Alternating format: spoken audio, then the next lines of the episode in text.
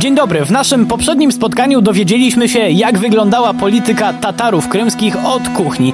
Wiemy już, że Han wcale nie miał tak wielkiej mocy, bo z jednej strony sułtan turecki, a z drugiej presja szlachty, nawet większa niż w naszym królestwie. Jednak mimo pozornego chaosu, polityka zagraniczna krymskich Tatarów była całkiem ogarnięta, a jak ruszyła ich wyprawa wojskowa, to każdy sąsiad miał się na baczności. I słusznie, bo jak to mawiał hetman Żółkiewski, Tatary gromić to tak niepodobna, jako kiedyby kto chciał ptaki w powietrzu latające pobić. I właśnie o wojskowych wyprawach Tatarów krymskich dziś opowiem. Przy mikrofonie Wojtek Drewniak, pora na program w Drewniakach przez świat.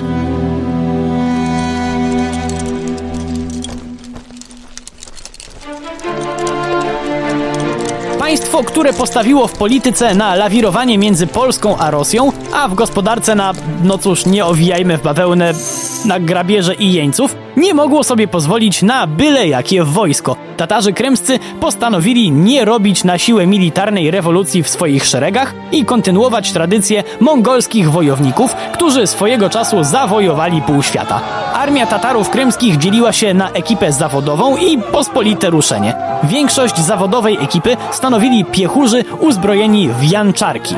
Co takiego? To takie strzelby, które z biegiem lat zastąpiły siejące niegdyś postrach łuki.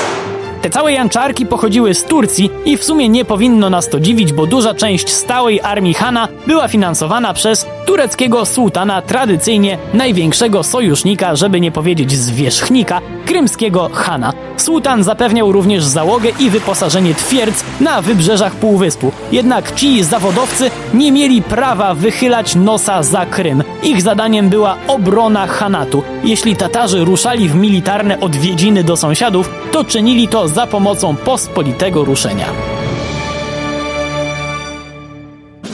Pospolite ruszenie Tatarów krymskich polegało z grubsza na tym samym co u nas, tylko że zamiast króla i szlachciców podległe sobie siły zwoływali Han i Bejowie. O jakiej sile tutaj mówimy? Dokładnie ciężko oszacować, ale w przypadku największych wypadów to mogło być nawet 70 tysięcy zbrojnych. Zanim jednak przejdziemy do tego, że wyprawa tatarska tatarskiej wyprawie nierówna, to warto opowiedzieć o tym, kto armię tworzył i jak się do wojny rychtował, czyli szykował. Generalnie tatarscy chłopcy już od najmłodszych lat byli uczeni radzenia sobie w ciężkich warunkach, takich jak zimno i głód. Lodowate kąpiele były podobno standardem. Oczywiście każdy szanujący się Tatar musiał znakomicie jeździć na koniu. Tamtejsze konie były bardzo wytrzymałe, ale też nie kryjmy brzydkie jak diabli. I wiedzieli o tym sami Tatarzy, więc najbogatsi jeździli na koniach z importu.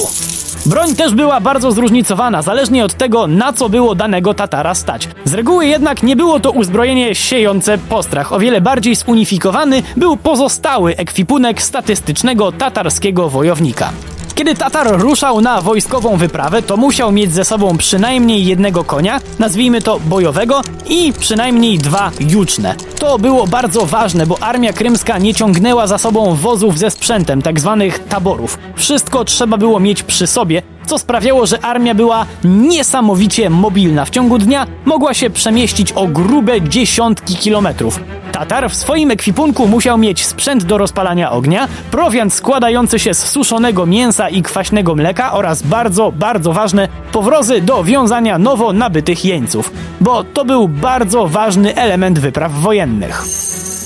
Swoją drogą wspomniałem, że wyprawa wyprawie nierówna. No właśnie, te gigantyczne, prowadzone przez samego Hana i liczące dziesiątki tysięcy wojowników są najczęściej omawiane w podręcznikach. Nie ma się zresztą co dziwić, bo jeśli już były organizowane, to wcale nie często i miały duże znaczenie. Chodziło o jakiś konkretny polityczny cel. Tymczasem w większości wypraw chodziło o jeńców i łupy. Częstsze były wyprawy dowodzone przez lokalnych bejów. Kilka tysięcy Tatarów padało na terytorium wroga i wracało po jakimś czasie z nowymi niewolnikami. Zazwyczaj było ich około 3000. O tych wyprawach Han zazwyczaj wiedział, jednak najbardziej problematyczne dla polityki zagranicznej były najczęstsze małe wyprawy.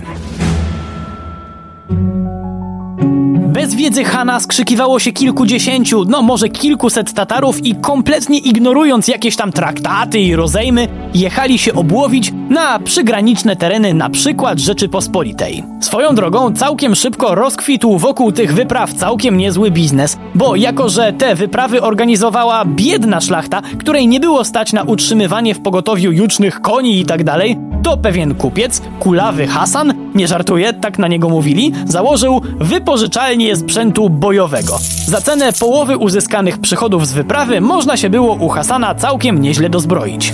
Tatarzy mieli też bardzo charakterystyczny sposób prowadzenia zbrojnych wypadów, który strasznie irytował wrogie wojska. O tym opowiem już jednak w naszym kolejnym spotkaniu, podobnie jak o tym, czy Tatar Krymski jednoznacznie w naszych stronach kojarzył się z wrogiem. Przy mikrofonie był Wojtek Drewniak. Do usłyszenia.